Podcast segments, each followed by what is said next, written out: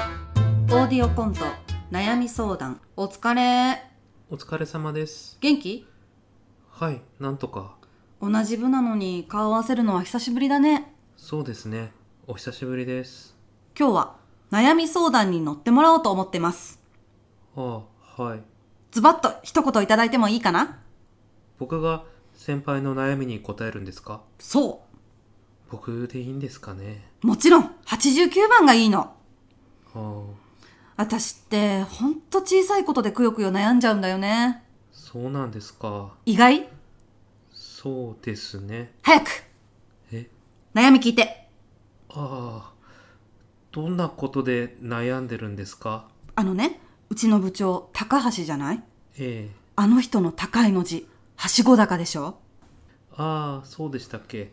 鍋蓋と口がつながってるやつ。そうこの前ねなんと普通の高いの字でメールしちゃったのああ、これは絶対やばいよねああ、はしご高の人がはしご高を正確に出すかどうかで人を見てるってのは知ってるよねそうなんですか。そうだよ先祖代々そういう人間だからいまだにはしご高を名乗ってるんだよへえ。あー絶対嫌われたボーナス下がるねえ今からでも先日のメールの高いの字が間違えておりました慎んでお詫び申し上げますって訂正メールした方がいいかないやー。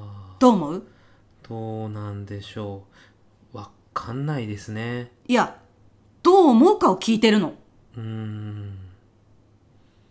すいません。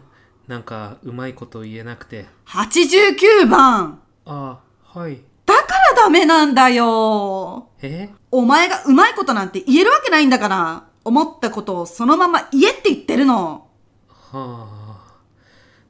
じゃあ、言いますけど、クソくだらない悩みですね。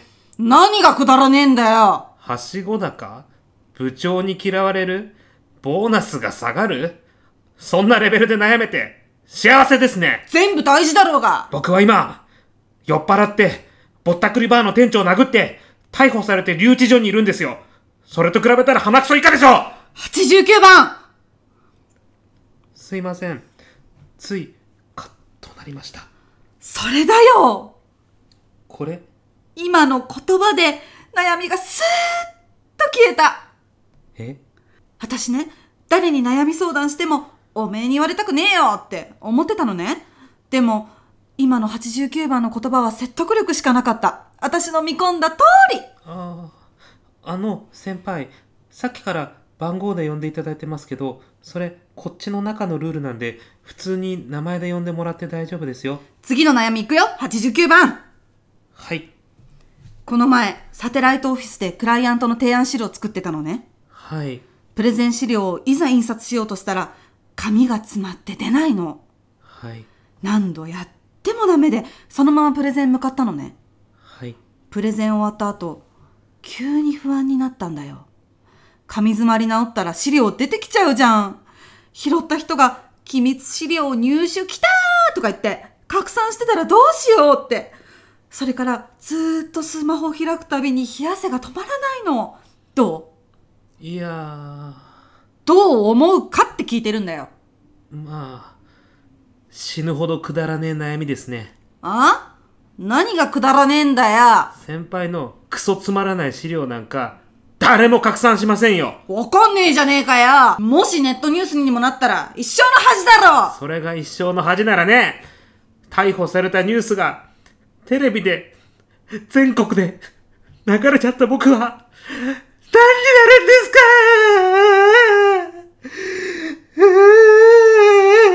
ですか !89 番。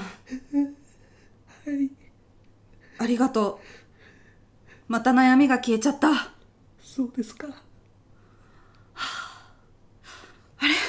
私今悩み一つもない。